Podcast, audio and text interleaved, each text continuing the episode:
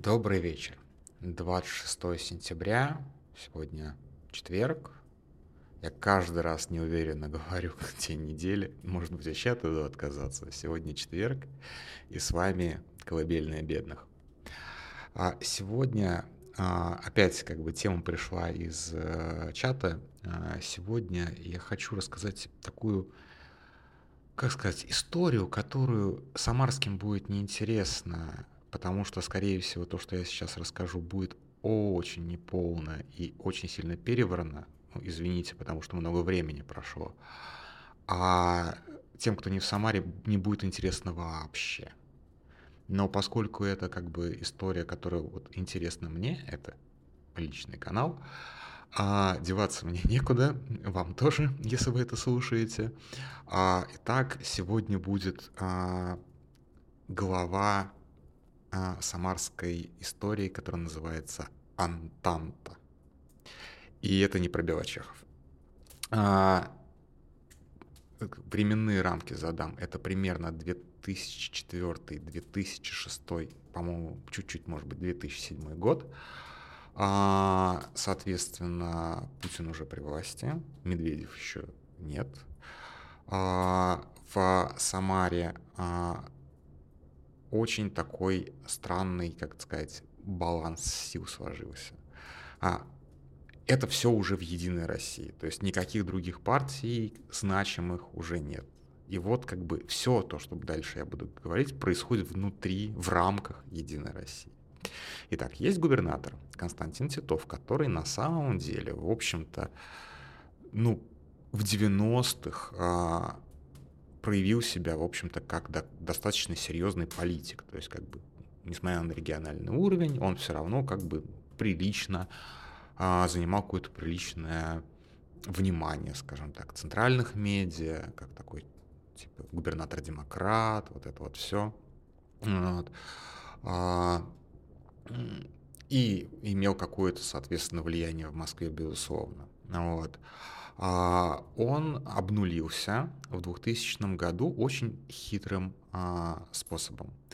Он ушел в отставку для того, чтобы участвовать в президентских выборах. Естественно, президентские выборы он проиграл Путину. Вот. А потом типа пришел как будто на первый срок. То есть вот как бы тогда еще не было обнуления сроков губернаторов, и он вот как такую абсолютно как бы такую вот абсолютно юридическую херню сделал, вот, для того, чтобы обнулиться. Он первым из губернаторов вот, обнулился, потом уже, когда, когда массово эта нужда назрела, а, это уже делали там из Москвы по закону, то есть сначала уже отменили выборы губернаторов, потом их вернули, ну, в общем, вы помните всю эту историю. Вот. А Самарой городом руководил а, Георгий Лиманский, а, человек, вот буквально опередивший в свое время. Удивительно, что, несмотря на преклонный возраст, он не до, до сих пор не в зоне СВО, то есть он топил за православие, за казачество, за традиционные ценности, вот это все. Вот как раз его заместителем был Марк Фейгин. Вот. Естественно, при этом он был чудовищный коррупционер, просто невероятный коррупционер. Да, то есть даже по э, меркам там, конца 90-х, начала 2000-х, он просто как бы, то есть просто других а, характеристик ему как мэру просто не находилось. Лиманский значит коррупция. А, и в как бы регионе было достаточно так много крупного бизнеса причем такого серьезного крупного бизнеса, а, из которого вот таким, самым таким дерзким, самым наглым, самым бандитским, на самом деле, по бандитскому происхождению, а, выделялась группа СОК.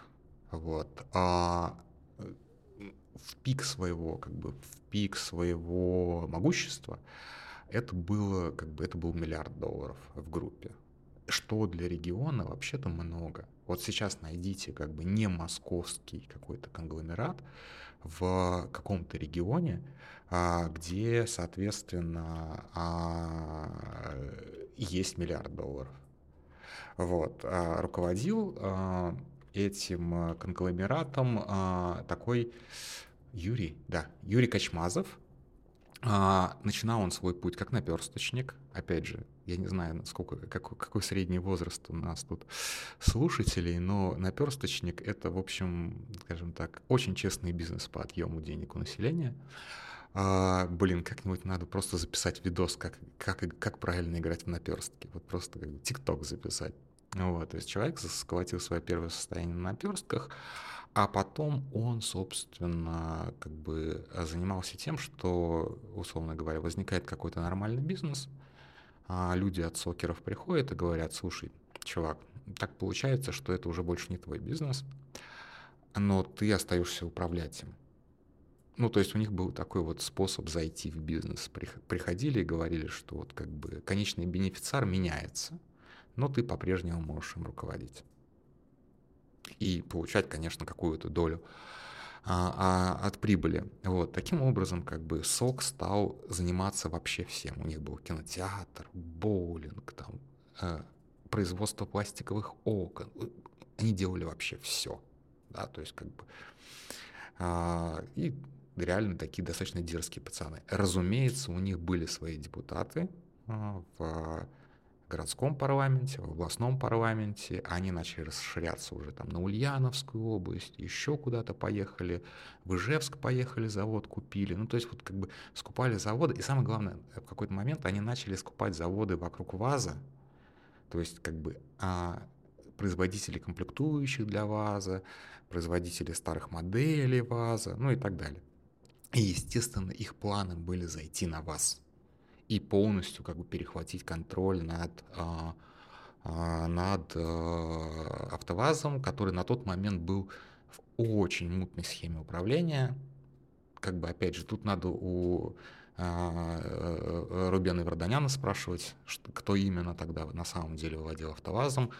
Возможно, там до сих пор сидел Березовский, а, точно там сидел старый такой директор еще советский э, этого автоваза Каданников. Ну, то есть там была очень мутная система управления, где тоже в основном как бы решалось все через бандитские группировки. Да, в Тольятти, то, что происходило в Тольятти, это вообще отдельная история, которую я плохо знаю. Ну, чтобы так для контекста, а в 90-е, начале 2000-х в бандитских разборках в Тольятти погибло больше тысячи человек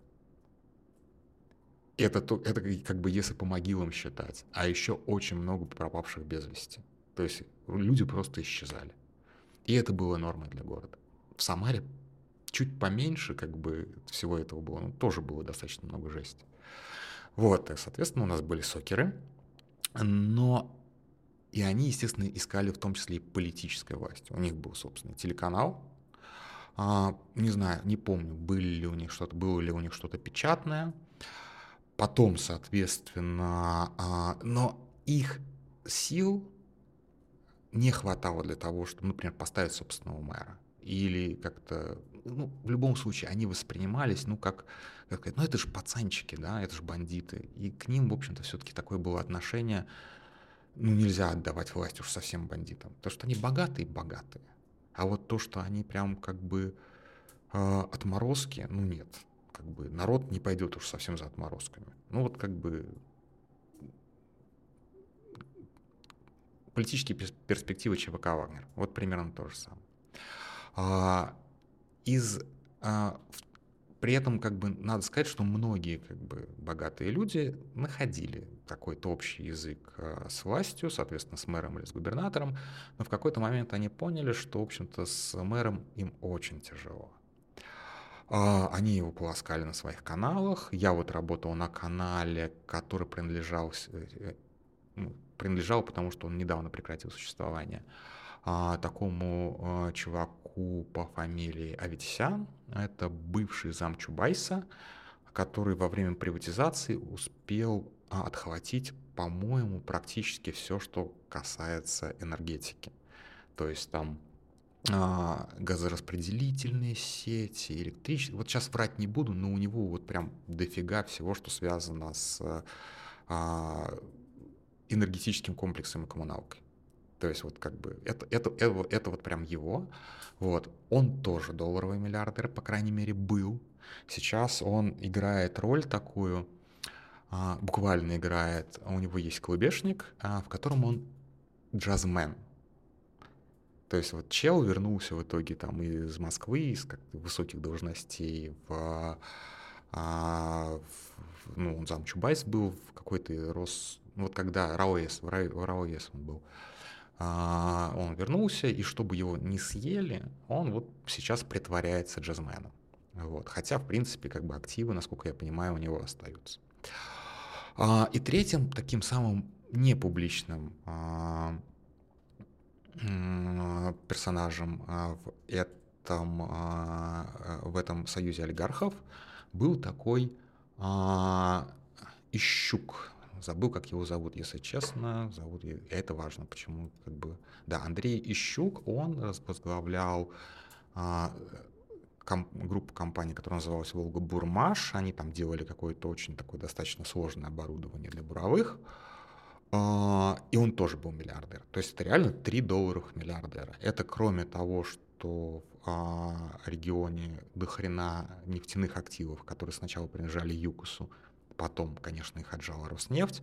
Ну, то есть денег до хера. Вот. У этих вот господ конкретно денег было прилично. И вот в какой-то момент, когда э, Лиманский всех уже достал своей абсолютной неадекватностью, они решили поставить свой мэра. И сначала у них была абсолютная неразбериха, они выдвинули кучу кандидатов, там свой кандидат от Сока был, по-моему, свой кандидат шел от Аветисяна. Да, и у Ищука, и у Аветисяна, и у Качмазова были свои депутаты. Тут тоже, и все они в Единой России.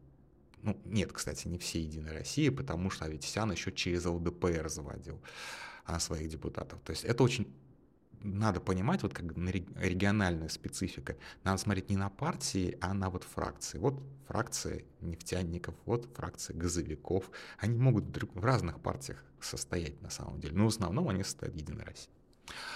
Вот. А что они сделали? Это вот на самом деле был прям рецепт победы. Очень уникальная ситуация. Я не знаю, возможно ли когда-нибудь это повторить. Они зацепились за какую-то как сказать, юридическую, опять же, лазейку, и выяснилось вдруг, что у нас город сберком ну, нелегитимен. Ну, то есть его полномочия истекают, нужно создавать новый избирком, а у них, соответственно, избирком создается при участии как-то городской думы. Городская дума в основном нелояльна. Вот, и вот нелояльная городская дума создает свой собственный избирком, который, собственно, и проводит выборы мэра. При этом старая избирательная комиссия по-прежнему заседает. То есть новая избирательная комиссия собирается вот буквально в каком-то временном помещении, которое вот просто нашли, вот буквально в актовом зале. Кстати, вот я упоминал капитанский домик. А вот в капитанском домике они собирались. Не в основном здании, где там табличка висит, а вот буквально табличку распечатали на принтере. Здесь теперь горосберком. И там они собирались. И там, соответственно, назначили выборы, э, приняли документы от всех кандидатов. Некоторые кандидаты относили свои документы и туда, и туда. Вот. Но в итоге выборы проводила именно оппозиционная, ну точнее, вот этого объединения олигархов избирательная комиссия. И вот как раз объединение олигархов и назвали Антантой. Хотя, собственно, их там было трое, поэтому это скорее надо было назвать Тройственным союзом. Но Тройственный союз проиграл, поэтому Антанта, разумеется, нейминг позиционирование — это наше все. Вот. И они выиграли, выборы выиграли. А, во-первых, они, по-моему, то ли поснимали, то, не, то ли не поснимали своих кандидатов. По-моему, Сокерский кандидат до конца так и оставался, но он уже в конце топил просто за единого кандидата. Единым кандидатом стал такой мужик, ну, честно, как бы, я про него не могу сказать ничего хорошего по итогам, но до выборов он казался, ну, адекватнее да, то есть, ну, как бы, он, фамилия Тархов, она вам ничего не скажет. Человек вообще как бы выступил максимально неудачно, уже став мэром. А, он выборы выиграл, но, в общем-то, проиграл кампанию в целом, потому что, собственно, быть полноценным мэром ему не дали, потому что победа оппозиционного кандидата в 2006 году для Кремля оказалась абсолютно неприемлемой. И уже федеральная Единая Россия приехала разбираться с этим вопросом, начали искать какие-то уловки и так далее. Работать ему по факту не дали.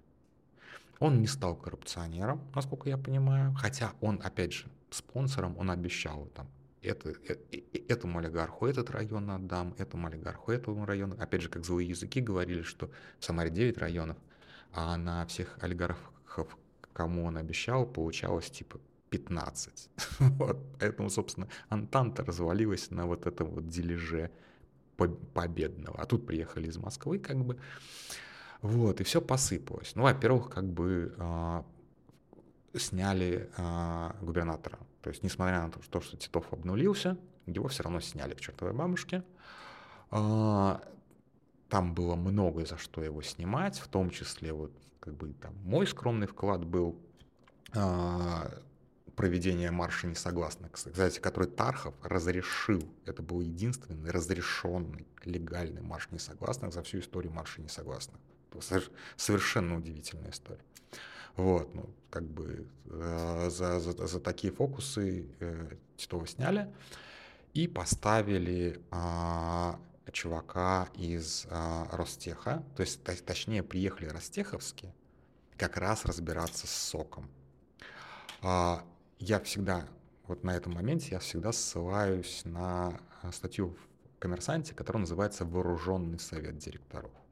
Как раз как бы а, сокеры должны были зайти на завод, Вместо этого туда приехали а, Ростеховские, а, собственно, приехал туда, разбирался со всей этой странной структурой э, владельц, владения как раз будущий, будущий бывший президент э, э, Нагорно-Карабахской республики. Вот. И а, э, по итогам этих разборок СОК разгромили, Качмазов убежал, и он до сих пор, по-моему, живет в Дубае. Может быть, вернулся, я не знаю. Как бы вот в 2006-2007 году ему пришлось убежать он убежал в Дубай, где он жил.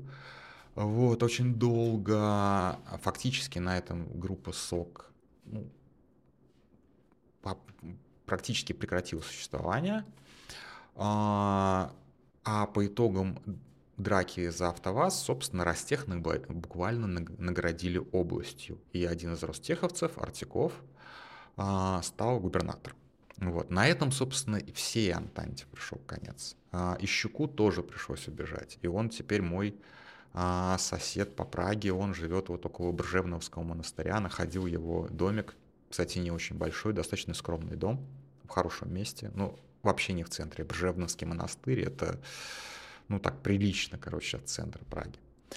А, Аветисян вот как раз притворился джазменом, прикинулся джазменом, и его не тронули. Но на этом, в общем-то, какие-либо амбиции а, бизнеса, что бизнес, крупный бизнес может хотя бы на региональном уровне влиять на власть, какие-либо вот эти вот оппозиционные поползновения, даже изнутри Единой России, они все были пресечены, обувь была абсолютно высушена, а какие-то там попытки в политику, в независимую прессу были разгромлены, собственно, в общем-то, я примерно на этом как бы уехал э, из Самары, э, вот, и, в общем-то, на этом как бы история-то и заканчивается, к сожалению.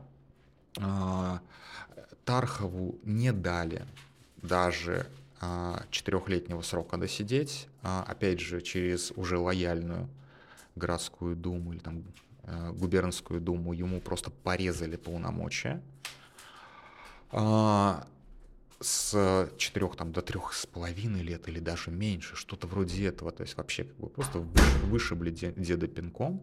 За свои три с половиной года он, по-моему, вообще не успел сделать или вообще и не хотел делать ничего, кроме того, что выдал кучу разрешений на строительство каких-то абсолютно беспонтовых церквей. Он тоже был очень сильно верующий товарищ. Вот. И на этом, в общем-то, региональная политика у нас издохла. То есть приехали комиссары из Москвы, комиссары из Ростеха, вот, э, и вся цветущая сложность, тут бандиты, тут полубандиты, тут четверть бандиты, все это пошло нахер, все катком закатали, и с тех пор как бы у нас абсолютно, после, после Ростеха пришел как бы Меркушкин, при котором стало совсем тошно, да, а, никакого мэра Самары уже больше нету, насколько я знаю, там сити-менеджер, то есть это назначаемая должность.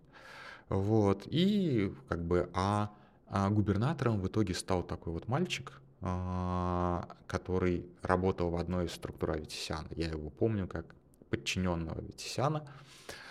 А, вот из таких вот инкубаторских близнецов Кириенко, он очень похож на еще кучу всяких губернаторов. Вот он был последним как бы избранным мэром Самары. То есть с тех пор там только сити-менеджеры. Вот примерно такая краткая история политики в одном отдельно взятом регионе. Естественно, упустил кучу важных персонажей, выкинул кучу важных подробностей, забыл еще больше. Надеюсь, это было хоть кому-то интересно. Вот. А потом как-нибудь я расскажу, как я как раз ссылался на мафию Аветисяна, чтобы меня менты не трогали. Вот. Но это реально отдельная история, которую я расскажу когда вот мне совсем нечего будет рассказывать. На этом все. Спокойной ночи.